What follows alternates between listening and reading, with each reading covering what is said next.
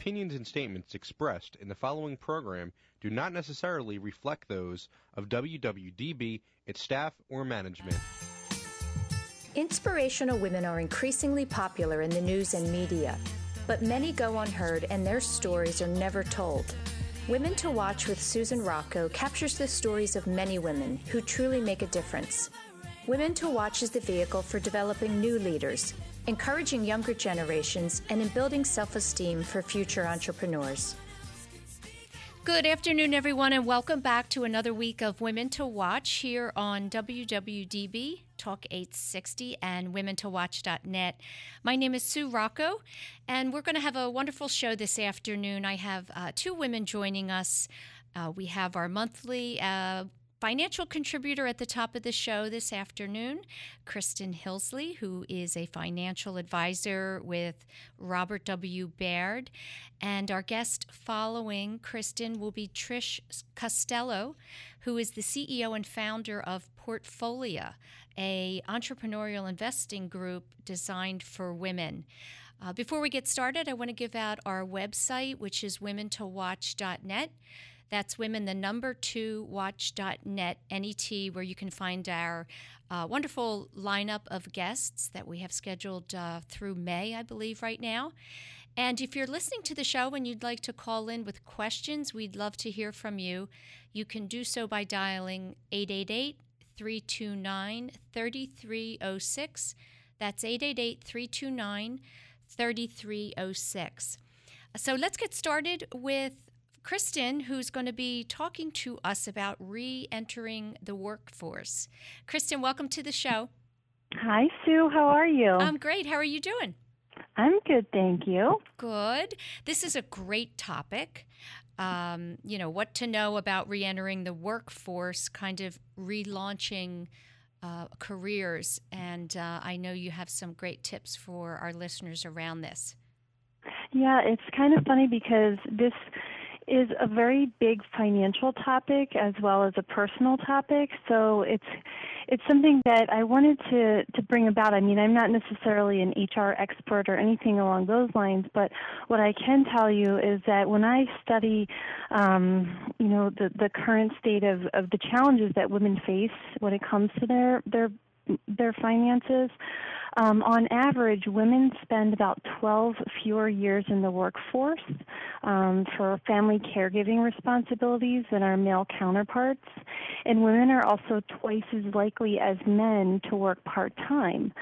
So um, these statistics uh, tell us something financial about about women, and that is that if you are working less years, chances are your Social Security benefits will probably be lower than um, uh, your male counterpart. and the same thing with uh, if you're working part time, that can lower your Social Security benefit. So, too, if you're working in a job, which I know is a little more rare today, but with a pension, it can also lower the number of hours that you've put in for your pension benefits. Um, so, and, and also with a 401k or a 403b, the less years you're working, the less money that you're putting away for retirement. So, even though it's kind of a personal issue, it's also a big financial issue because in the end, we want to be able to hit that retirement finish line and feel really comfortable that we have all of the assets that we need to take us through retirement without having that anxiety that we might not have enough. So it's a really important issue. And I have a lot of dear friends that have stayed home and taken care of family members, or I have other family members that have had to stay home to take care of loved ones. Um, and one of the things that you kind of have to decide when you're ready to go back is what do you want to go back to? Um, you know, I've not had a chance. I I never you know stayed home, but I can only imagine that when you're going back, you want to decide: Do I want to go back full time? Am I ready for that? Do I want to go back part time, or do I maybe want to take, you know, maybe I had a certain role when I first started, and maybe I'm comfortable taking a step back so I can have less days in the office and I'm comfortable having less responsibility as well. Um, the other big thing that's important is networking. And that doesn't necessarily mean that you have to go to every event and hand out every single business card to every person with two hands. But what it does mean is that you have to kind of think thoughtfully about people that are in your family, in your social circle, um, in your you know in, in in your church or or things that you do for fun. Talk to people and tell them. I mean this is a little bit of a different example but i remember you know i started out my career in healthcare and I ended up going back to school for my MBA, which is when I decided I wanted to transition into finance. And I told every person that I could possibly tell that I wanted to become a financial advisor, and it was a family friend who ended up introducing me to um, my former partner, the first person that I worked with when I became a financial advisor. So you never know who's going to know, and uh, uh you know someone that you might want to meet. The other thing that we do every year, and you have been such an amazing part of this, is our Women's Lifestyle Conference. Mm-hmm. Um, and that has been, um, and maybe even you have felt the same way, it's been a great source for women to just connect to one another. And I've heard a lot of wonderful um, career changes and, and um, just people getting to know one another. Well, certainly, I always think when women get together, you know, in that kind of a forum, um, there's always opportunities that that come about from that, and and often, you know, you're starting out talking about personal um, things with people, but inevitably, if you start to mention, you know, career or job or something you're looking for, um, you will get an introduction. That's exactly right. Yeah. Tell me about um, s- setting boundaries, something that you mentioned um, in your prep work for this, that it's important to, you know, prioritize your financial needs, um, but setting boundaries. Sure. Um, you know, it's so hard to set boundaries sometimes. And, you know, sometimes a boundary might be a personal boundary, um, or like I said, you know, how much time you actually want to go back to work or, or not go back to work. Um, but financial boundaries are really important as well. Once that paycheck starts coming in, it is so great to have, you know, prior to you working, it's so great to have certain goals in place. And that means different things for different people. So I, for example, have one client that's been with me for a really long time. She's retired and and she has an emergency fund set up, but she funds it based on potential emergencies, you know? So it's like the car breakdown emergency fund, the healthcare breakdown emergency fund, and so on and so forth. But in general, she knows that in her mind, her goal is, I just don't want to worry if any of these things happen.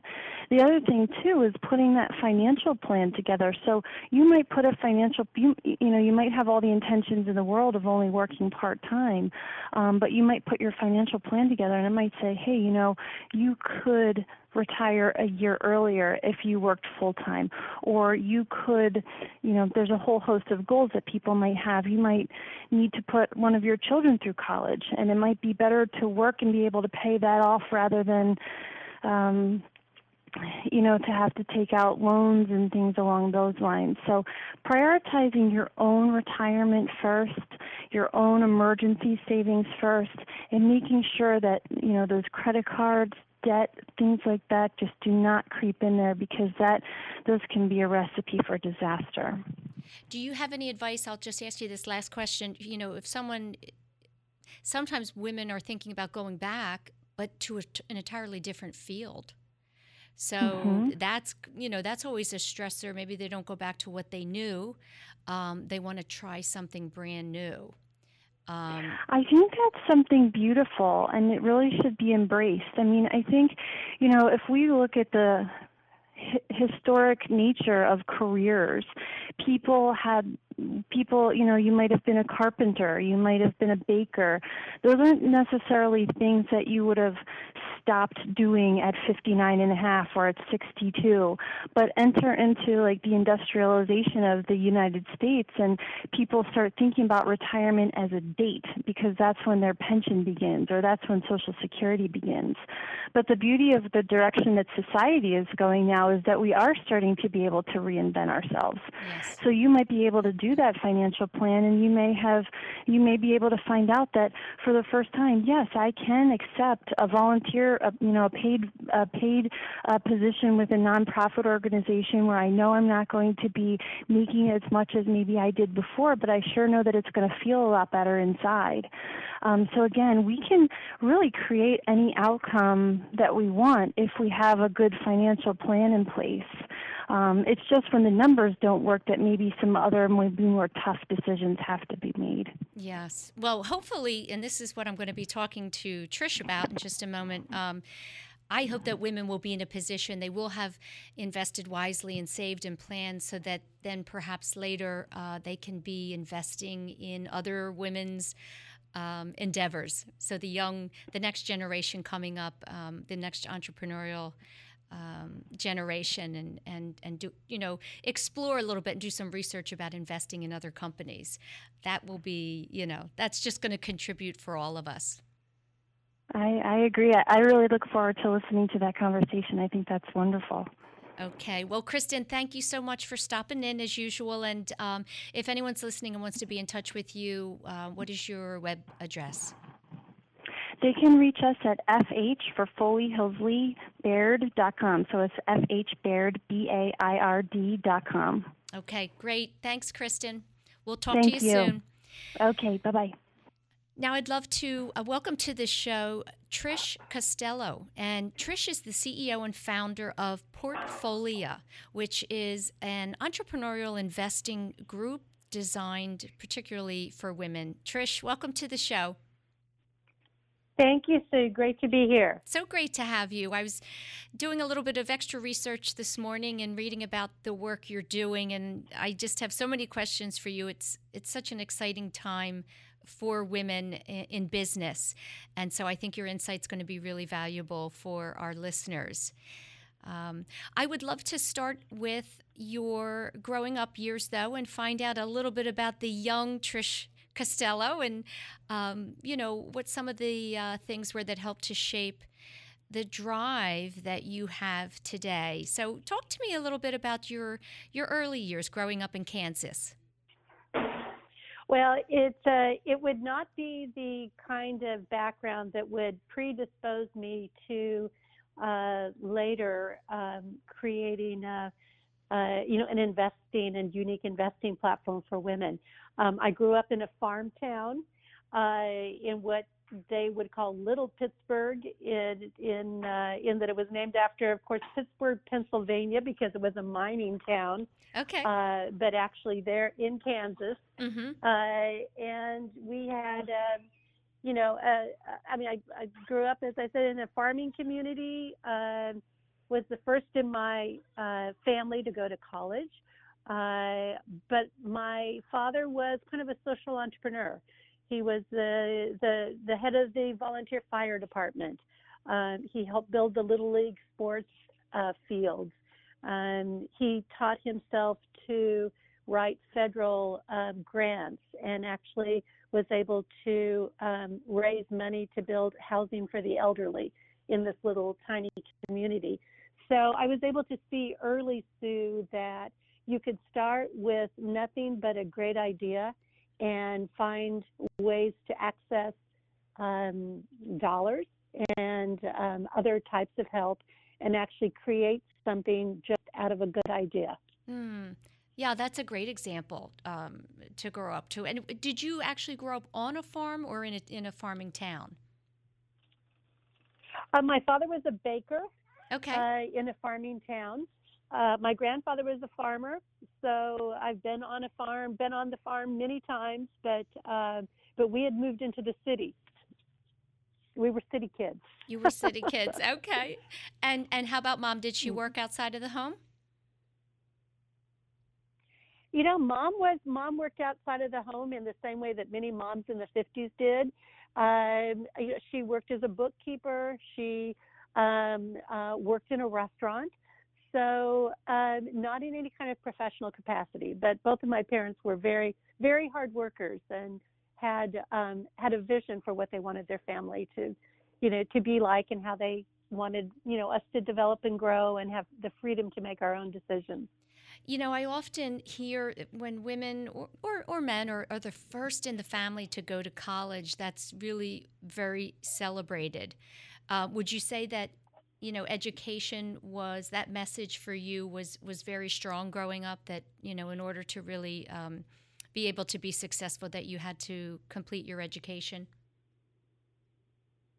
Oh, definitely, definitely. That was that was always the uh, that was always the expectation, and um, and we had the kind of support that we needed to do that. Um, and it was not, you know, and, and it, it, back um, at the time that I was going to college, thankfully it wasn't um, so terribly expensive, and it it you know it wasn't like you were saddled for the rest of your life with uh, you know with education debt either. Mm. Um, so, uh, you know, that's one thing I do worry about today is that we put such a burden on our children. Yes, um, yes. Too often when they when they want to get education. Yeah, it is. It's a big problem today. Um, well, you went and attended Pittsburg State University, and you were named Outstanding Woman Graduate, and you were also student body president. So that says to me that, you know, right off the bat, you were, um, you know, someone who was seeking leadership positions. My gosh, Sue, I can't believe you found those, uh, you know, those those old facts from, um, you know, 35, 40 years ago. well, uh, we, that would be actually that would be 40 years ago now. Okay. Uh, this, you know, so about about this time. So, yeah, yeah. Uh, 1978 was when I graduated. Yeah. Uh, so, uh, yes, that was, uh, you know, I, uh, you know, I think it was one of those where, as I said, I had seen a lot of leadership in my in my family, um, and had gone to high school in a very small, you know, high school um, that did not at the time was not focused on academics. It was focused on, you know, football and sports, and and girls weren't, you know, in my high school even expected to go to college. So when I went to college, even in my um, 5,000 um, person state school, uh, the opportunities just it just seemed to me that the world was, you know, was at my feet. That I that as long as I worked hard and had big dreams and um, and kept a vision in mind that I could achieve anything. And um, that's where I really, I really put a lot of, um, you know, give a lot of credit to my uh, state university there because they, they really, um, you know, they saw a bright young woman and just wanted to, you know, let me go as far as I could, and uh, and it was a wonderful experience. So tell I, I try to go back there when I'm back home seeing my family. Yeah. Oh, that's great. Tell me what your dreams were then in college, because my I'm, I'm assuming that at at that age you you know you didn't know that one day you would be um, starting this company that would be investing in women, but there was probably an evolution. What was what was the beginning? Mm-hmm. Well, you know, um, we actually you know, at that point, I knew I wanted to get, I wanted to be in business in some way. Mm-hmm. Um, I was getting an accounting degree, uh, and uh, you know, I I knew that business would be in my future. Um, I actually started uh, a, a small business with my sister right out of college. So I I did go to work for Southwestern Bell and AT and T um, which was a major hirer of young um, grads at the time. But on the side, we started a daycare center. Um, this is still fairly new. Um, and the big exits, uh, La Petite Academy, KinderCare, were both companies that were venture backed, that were being grown in those days when daycares were being um, expanded across the country.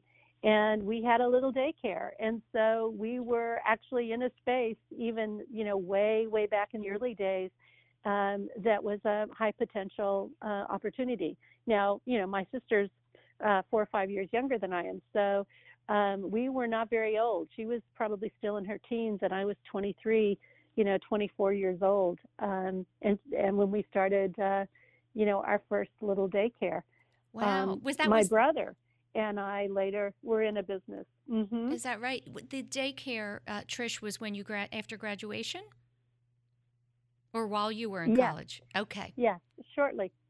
No, she was in college, but it was a couple of years after I graduated. hmm You know, I made an, a little bit of money. I was, I thought I was rich because, you know, I had a had a, a, a managerial job.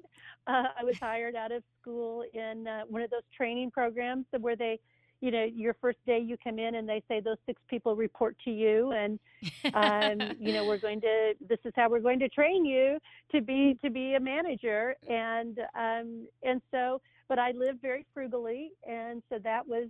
Um, you know that was the investment capital that we used for for our little daycare center we bought you know we didn't know we bought we bought a little house in our community wow. um, it actually didn't even have inside it didn't even have inside plumbing so my father um, actually plumbed the house oh my uh, gosh. and um, it became kind of a whole family a whole family affair wow. building that uh, that that little um, daycare daycare center Wow. but it was you know but it was the start of something really amazing and again it was that you come up with an idea a concept you research it hmm you take the pieces apart and you um you know you make it happen Yeah. um and i think that's why we see that so often with immigrants as well is that you have to be so well you have to be resilient but you also have to be so creative you know you have to make things work for yourself and um and i, think that's good training It is. And you know, the other thing I think is things are not always going to go the right direction. So tell me how you, um, you know, when things go awry, what, what is your mantra? What kind of keeps you moving through the tough times? I I you know I think that um, I think that I don't I think that the the most important thing is that um, you know I know to expect up and da- ups and downs. Um, I know that a dip isn't uh, isn't a downturn. Um, a dip is just a challenge, uh, and that you just keep moving through it, taking things apart, trying to figure out next steps. You know, having that plan B um, and you know you just um, you know when you're eh, there are times that you need to pull the plug or you need to reevaluate but even that's not even that's not a you know that's not a, a failure um, when you when you're looking at it to get the learning from it and you're you're building your next you know opportunity on top of it I guess that it's just a, a pivot, And right? A new direction. hmm Yeah, go ahead. is a new direction, and um, well, you know, um, there's so many areas that we can that we can build and improve on in the world, and I think that's one thing that I think is also, you know, very exciting for you know, uh, very exciting about how women think. Um, you know, shortly after the daycare center, um, about you know a number of years later, I it, it was you know we were in the middle of of um, an earlier piece of the women's movement, and um, you know I helped start uh, one of the first battered women's shelters in um, in Kansas City at that time, and um, and led it and actually left my job at AT and T and led that battered women's shelter as the executive director for two years. And I'd have to say that I learned so much about entrepreneurship from um, running that women's shelter. Because again it was it was um, tackling a huge challenge a social challenge. Um, it was all about marketing um, about enabling people and sales enabling people to understand both the problem and that there were solutions. Um, it was quite you know um, quite unusual at that point. Um, rape crisis centers and battered women's shelters were were just starting, and and to also be able to, with a nonprofit with very little money, figure out how to recruit top people and how to incent them, and bring them together as a team when you did not have money as a resource like I did at AT&T. Uh, and I, I would say that was one of the highlights of a business experience, you know, in my first 20 years um, because of the deep expertise and the challenges. And, you know, that battered women's shelter, Rose Brooks Center, you know, is still now it's in a gigantic home um, and still operating, still helping women, and still a pillar of the community. That's wonderful. Did you were you partnering with others at the time to um, to help these women, you know, beyond being at the shelter and kind of creating a life for themselves?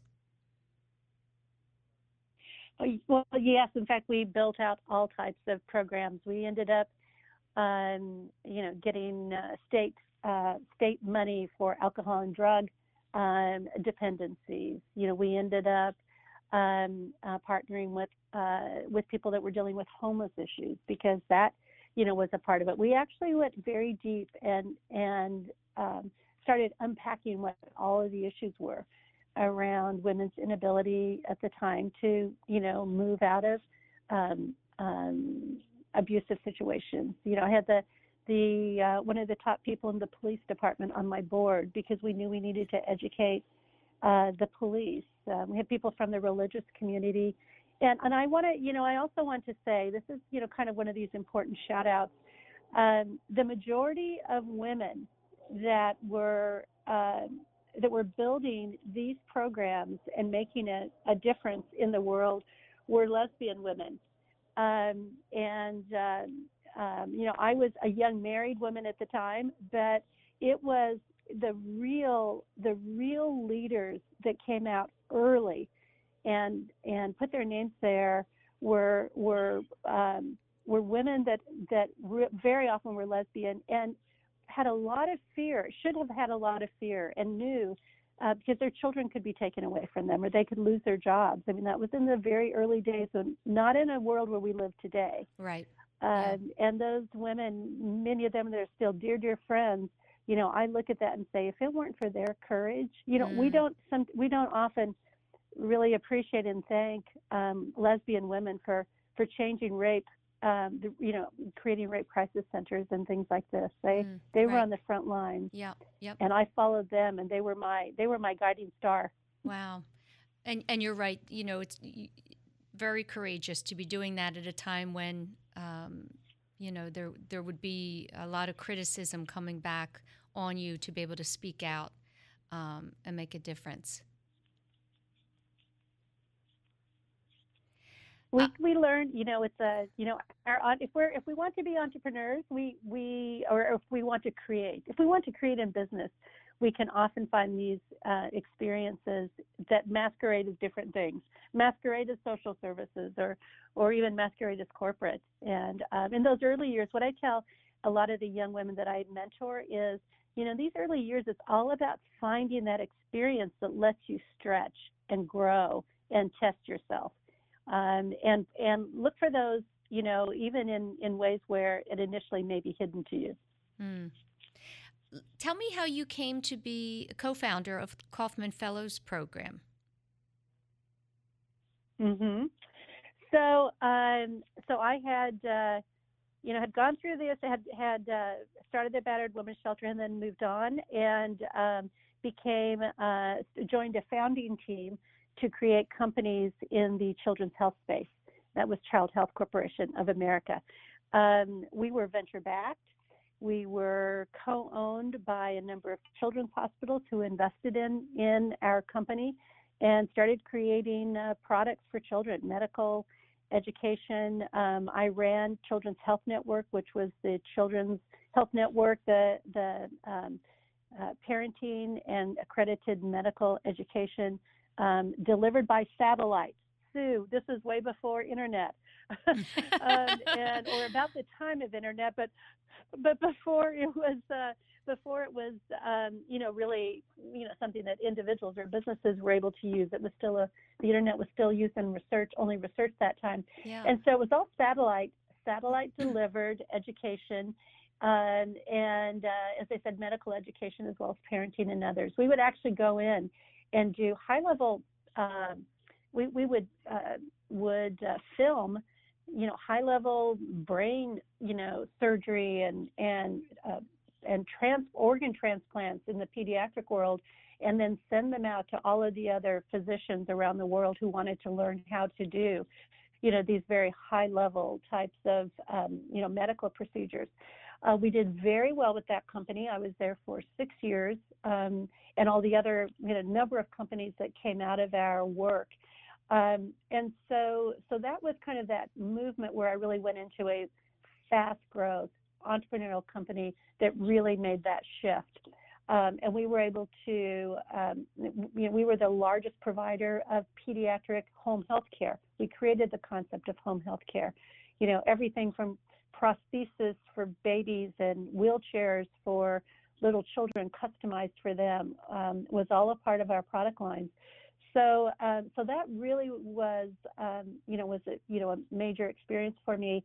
Um, and then I had my own two little babies. I had twins uh, mm-hmm. uh, in 1990, and um, opted to um, to stay home for a little bit with them and um, sold my equity share in the company um, and was at was at home with my children when um, when Ewing Kauffman, Kauffman um, uh, passed away and left uh, two billion almost two billion dollars to be used by the Kauffman Foundation to create really a whole new ecosystem for entrepreneurs. That did not exist at the time, Sue. The idea of of the importance of entrepreneurs and the importance of of startups um, was really not a common view in the early 90s. Mm-hmm. Um, in fact, the IRS put a whole team of agents on it um, because they thought that it could be that the foundation might be trying to create some kind of scheme where they were taking nonprofit money and, and putting it into for-profit you know, companies. Um, and so they gave us a, a period of time to show that what we were doing was socially redeeming, the exact words. And um, and in fact, you know, the rest of this is, I think, fairly well known that, you know, we now know today that entrepreneurship and innovative startup growth companies are where nearly all of the new jobs come from. Nearly all of the new technology uh, comes from this work. And so, you know, it seems, you know, quaint that um, just early in the 90s that that wasn't the case, but it is true. And so, because I had been in a fast growth uh, startup company, because we had been venture backed and in fact had our own little venture fund, it made me in Kansas City a local expert in venture capital. So they sought me out, and uh, and I joined the the team, the startup team at the Kauffman Foundation, and was challenged with creating a new training program something that didn't had never existed, creating a training program to, um, to basically create new venture capitalists that would back in the technology world uh, that would back um, rising, you know, entrepreneurs. Wow! Wow. Uh, that's amazing. And, and, and you uh, were, yeah, were your children. Was, you have twins, right, Trish? So how old were they when when you yes. were sought out to do this? Uh, they were probably they were I think they were three years old at the time. Oh my gosh! Um, and so they were still quite young. Yeah, yeah. uh, You're talking about it very nonchalant, I mean, they've, but they've been. well, this they've is... been raised. They they were raised in the business. Right. They were raised in the business. They would little. They'd be little tiny girls sitting in the back of some big meeting room, you know, listening to the top VCs in the world talk about you know talk about this um, you know how you how you evaluate companies and you know through the years and now many years later sue they're now my daughters are now 27 years old and both of them are with venture backed companies oh, here in san francisco and have been with multiple venture backed companies. Wow. I love that. I love that. It's a family um, yeah. yeah. Well, they, they, they saw by, you know, they witnessed by example and, and learned that way from you. It's tremendous. Um, listen, we have to take a quick break for our sponsors. When we come back, I want to get right to the catalyst for founding Portfolia. We'll be right back. This is Kristen Hillsley, financial advisor of the Foley Hillsley Group, with a big announcement. Last fall, I hosted a women's lifestyle conference to help the women who do it all take control of their finances. Now I'm excited to en- announce a new partnership with Women to Watch Media to help show women how to own their financial future. We'll have newsletter articles, blog posts, announcements of live events, and a lot more. All available at womentowatch.net and our own website, foleyhillsleygroup.com. I'm thrilled about this new partnership, and I look forward to being your resource for all things financial. Stay tuned to learn more or visit our website at FoleyHillsleyGroup.com. The Foley Hillsley Group is affiliated with Robert W. Baird and Company, member SIPC. Log on to FoleyHillsleyGroup.com to learn more. That's F O L E Y H I L L S L E Y Group.com or call 610 238 6636. Since 1858, Mount St. Joseph Academy has been educating girls to be leaders, founders, and independent thinkers. Students are taught to be collaborative, courageous, compassionate, confident, and spiritual. In this student centered environment, the young women are transformed by recognizing their own potential and are encouraged to use it to make a difference in the world. To learn more about Mount St. Joseph Academy, go to www.msjacad.org or call 215 233 3177. That's msjacad.org or 215 233 3177. Welcome back, everyone. You're listening to Women to Watch. My name is Sue Rocco, and I'm joined this afternoon by Trish Costello. And Trish is the CEO and founder of Portfolia. Uh, and I want to, you know, have you just describe the very moment it, you know, you made the decision to to start this um, investing group and and how it came to be. Yeah. So what happened? What happened with this, Sue, is that um, you know, I left the I left the venture industry for a couple of years, and um, you know, had taken a little bit of a break and, and did a couple of other things, and then came back and was really able to see a lot of things with fresh eyes. And the most important piece of this, Sue, was that um, women really were not were not able to move into venture capital as venture capitalists themselves, professional investors uh, they were starting to become angel investors, so individual investors in companies, but we weren't really seeing a movement of women um, into the space. And why that's so important, Sue, is that um, all of the innovative companies, all of the innovative products um, that are really getting scaling fast and really changing our world. Well, we know this from Facebook and and you know um, just name it, all of these, you know, major companies that are out there that impact our daily lives, they are all run by men and they are financed by men. Um, I had tried to change that uh, when I was at Kauffman Fellows. I tried to change that at Kauffman Foundation, funding some of the most innovative women's groups and organizations that were working in the space.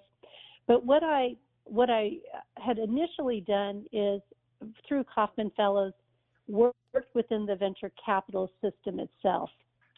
Uh, when I came back, what I realized is it's fine to work within a system, but if you really want to make major changes in the world, you really need to disrupt um, what's happening. You really need to think way out of the box. Mm. And um, and so what I would and so I started researching this. I started, you know, I real I knew I knew how the system worked probably better than anybody because I had worked with hundreds of venture capitalists. So, um, and so I took as my challenge, Sue, that I was going to take the venture capital investing process, I was going to deconstruct it. Um, and my the challenge I gave myself is that this is a design challenge. How do you recreate the venture investing process in a way that completely works to the advantage of the woman as an investor. How do we want to, how do we organize? You know, left to our own devices, how do we organize? How do we make decisions? How do we add value? How do we communicate? Um, and so I, I basically recreated the process of investing in a way that I thought would not only be attractive and engaging to women, but that would give us a unique competitive advantage to this old traditional system that's out there now, that's 95% men, that's relatively unchanged since the 1950s. How do we recreate it in a way that we become powerful forces in the in the investing world? So that's what portfolia is all about. Mm. Wow, that's amazing to me that you, you, you know, you just kind of dove in and dug deep, and I love that word disrupt that you used because I think that's so very true. In order to really have impact, um, sometimes you have to completely change direction in an area. Um, one of the things when I think about, you know, the difference, like what are these differences between men and women that kind of hold women back? And um, you had shared a statistic that 40%, there was a 40% gap in confidence, data shows. Uh, between men and women. And women have the knowledge and the know how and the ideas. How can we, you know, how can we get women to have more confidence in their ideas? Yeah, so you know, I think what a lot of it is when you're looking at women as investors is that um, you have to give them the format that works for them. And I'll give you an example. You know, when we read, um, when we when we work out, or when we read books, um, we often don't see that as a singular pursuit. Or when we lose weight, you know, we see that as um, as as a as something that we do with other women that we trust and care about. We work out. We have we have workout partners, or we go to you know workout groups that you know that do circuits. So when we read books, we love to be in book clubs. How, how many men do you think are in book clubs? You know, it's teeny. It doesn't mean they don't even exist. You know, and so so many many things like investing uh, like reading, like working out, are more individual pursuits when men do them. When we do it as a community, and so um, and so to put to put the expectation on a woman that investing is a singular pursuit already makes her uncomfortable. Hmm. And so it's really taking what happens in the investing world and saying, we're not going to teach only teach women financial literacy. We're not going to teach them the words that have been used, you know, or created by men, or or teach them what the system and shoehorn them into a system um, that was built for others. We're going to modify the system to make them comfortable, to make it enjoyable, to make it valuable, and that's the really that's the root. I think women, if you you know, in the right environment, um, are just as comfortable with risk um, it's just that you're putting them in an environment they're not comfortable with. Mm. So is that so? If I understand it, the model for portfolia is to be you're investing in multiple companies. So you're putting your money into a fund that is going to benefit right. multiple companies. Is that correct?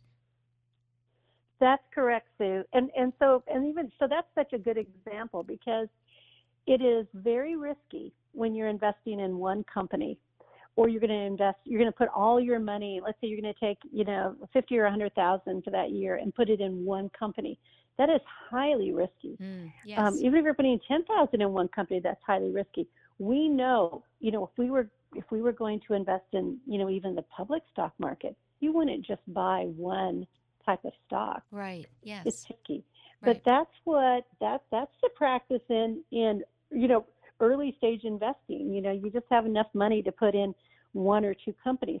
What we know is that if you invest in six to nine companies in a year, you are going to have a much higher probability of making a return.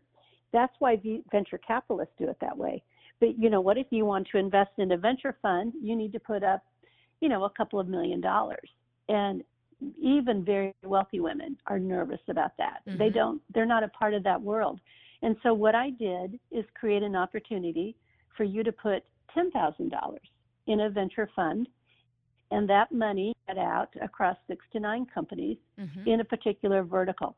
So you could pick active aging or you might be interested in consumer or enterprise companies or femtech and you can pick you pick your space Mm-hmm. And then I have professional investors um, in each of those funds from around the country, and they make they are constantly looking at what are the coolest, most amazing new companies that are coming out um, with the best entrepreneurs and teams, mm-hmm. and we then diversify that money over the next 12 months um, in that vertical with those companies. And so, you know, will some companies die? Absolutely. Um, but we're giving a unique opportunity to be in an early stage investing private companies, um, but spread out for a small amount of money, spread out across all of those companies, and to make it really engaging. And because we know, you know, women love to be educated. We want we want to know more. We're and so um, so I created it as Learn by Investing Funds. So all of our individual investors, and we'll take 99 in each fund, they can be as involved as they like, or they can be as passive. So if you're busy and you've got a bunch of little kids, and or it's summertime and you don't have time, you just read the quarterly reports if you like. But if you have the time and you're really excited about being in the Femtech Fund, then you can come on every month and watch the companies that are pitching. You can ask them questions. You can be on the due diligence team. You can be completely involved.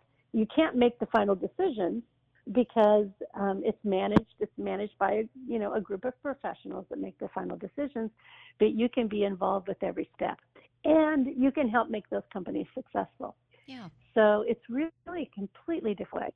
It's wonderful and it's exciting. I would think that, that women would want to, as much as they can, um, be involved and, and, and be a part of it.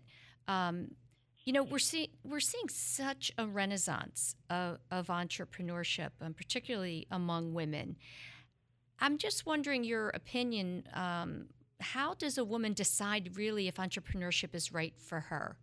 Because I don't know that it is the best for for everyone. Yeah, you have to have the fire in the belly. You really you really need that, um, and um, and you have to want to be building something um, that you think can't be built by somebody else that really plays to your passion. You know, there's two kinds of entrepreneur, you know, multiple kinds of entrepreneurship. You know, you can have the little shop, you know, down the street that you you want to, you know, the dress shop um, sell that your you wares. want to manage and maybe yeah, Yeah. sell your wares, maybe Yeah. maybe pass it on to your, you know, your a family member later hmm or you could you know think about a new way of selling clothes and want to want to create something that you think is going to be a national you know or a global brand Mm-hmm. you know i look at the RealReal that's a you know great example my friend um, julie wainwright you know so it's a and it's like consignment you can create a little consignment store in Mhm. your neighborhood or you can do what julie wainwright has done which is create a multi-billion dollar yes. consignment empire with the RealReal yeah. and what which of those you want to be is complete i mean that's like you know completely different on how you would find money or you know the kind of challenges or requirements that takes um, there used to be an old saying at Kauffman Foundation, actually built on a sta- you know a very reliable statistic, that said that we are as likely to start a business as we are to have a child. So it's just what what version of that starting a business do you want to do? Mm. And you, you know that's so interesting. It's not a matter of right or wrong either. You know how big you want to go or how small and, and simple you want your life to be. It really is such a very very personal choice. Absolutely. And and you know we there's different times in our lives that you know I mean we can you know we can move in and out of you know any of those different ways. I mean That's uh, right. the daycare center was a little tiny operation in the neighborhood. Yeah. Um, Yeah. Portfolia, yeah, Portfolia. I intend in Portfolia to have over 100,000 women investing in our venture funds by 2022 for an average of about 50, $15,000 a year. And Sue, that will be 1.7 billion dollars Wow. that year going into the companies we want in the marketplace. Yeah. And so, you know, even for small amounts, um, we could be a juggernaut in the whole innovation, you know, ecosystem. So we can, you know, many of us are going to try all kinds of channels of this entrepreneurship world. You know, it's it's, it's so creative. We can we can operate anyway, but but um, but that's our goal. Our Yeah. goal is to shift completely. You know how we how we see our money, how we use our money. Tell me how you came up with that specific goal. 100,000 women in 5 years. at 15. Mhm. Yeah. Where, how did that come about? So there are five. So to to invest in entrepreneurial companies right now, you have to be accredited, and accredited means you make two hundred thousand a year in income, or three hundred thousand with a spouse, or that you have a million dollars in assets minus your home. So that's a that's a a federal requirement to let you invest in in entrepreneurial companies. Um, there are five million of us that meet five million women that meet that that number. Just a tiny, tiny number have ever invested in an entrepreneurial company. So my goal is to educate a, a million women um, on on what this is about, backing these you know new young companies that we want in the marketplace. Mm-hmm. And I expect to have a hundred thousand investing every year. Um, and that's just the beginning. And I know, think you will, by the way. I have no doubt that Oh, you will. Wonderful. Uh, no doubt. yeah. You know, Uh, uh, tell. I want to know what what you look for in a potential, you know, company that you feel is going to be successful. What are the some of the things that you look for in both in both the founder and the company itself at the very beginning? uh, we want the fire in the belly. Okay. we want um, we want to know that they are just um, they're resilient, that they have a vision um, for creating something that does not exist today. Um, we want to know that on top of that vision, that they have the execution, um, you know, either expertise or plan to take that big vision and and get it down to this is what I need to do this quarter, you know, this six months, this year, next year, to actually be able to see that vision come to life. Um, we like, um, you know, um, kind of the major uh, roles to be covered, in, well, you know, with that. So if it's in the sciences or healthcare, we want to see that they have uh, the proper medical, you know, Mhm. expertise as well, or if it's in tech, um, that's critical. Uh, we want them to be addressing a big market. Um, you can make a lot of mistakes if you have a big enough market. So we want to know that it's, it's a big enough market, a big enough idea. We want the product to be unique. Um, we don't want to have seen 20 or 30 of these in the past. We want it, something you know that's that's going to um, you know really attract people. Uh, we want to know that that there's enough money in it that they actually can sell this and that they can sell it to you know a, that large market um, and grow rapidly. Um, and we want them to we want them to exit it at some point to be able to sell it because that's how we make our money. You know, we only make our unlike a bank where you pay back a loan. When you invest, you only make your money when that company either goes public or it's acquired by somebody um, or merges with another company. So we want to know that all of those things work, and um, all of my lead investors in my funds all understand all that dynamic. And not only do they understand that, but for all those indi- small individual investors, they take it as their responsibility to help all of them understand it. Even though they're not making the final decisions, we want, you know, we just take it as our kind of our goal to make sure that we all kind of can can you know understand how to filter or source for great opportunities. And Sue, a lot of the best companies I see come from my individual investors who have you know have met someone or or seen someone speak or seen a product and they call me or, or email me and say oh my gosh you need to see this company you need to meet this entrepreneur Mm, that's that's so exciting. How many do you have right now? What what's your number of investors? uh, so we have over 300 Okay. uh, in our funds we Mhm. have over 3000 we have over 3000 on platform on the portfolia.com platform um, looking to get into the next fund our next you know or, or a fund that they like because they're in different verticals our next fund is launching uh, next week and it's the femtech fund or women's health which is a huge area yes. you know because 95% of vcs are men you know they in- fact they tell me they don't like to do icky things you know if you have to say vagina they don't they're not necessarily going to jump on that deal so so we have uh, it's a huge area Yeah. um, everything from menopause to fertility to you know, um, birth, childbirth, and and you know, just general health and well-being. So Yeah. that's going to be a great fund. You know, Trish, I want to just get back to you uh, for a little bit. We have just a, a moment left. And, you know, your lifelong passion has been really in supporting and investing uh, in innovative entrepreneurs and helping women personally and professionally. And, um, you know, a quote you said something um, about helping women unlock these talents. Tell me what you think your own personal talent is that has allowed you to um, really, you know, just what you have accomplished. I think is touching so many women. It's it's vast. What what is it about you that has allowed you to do that?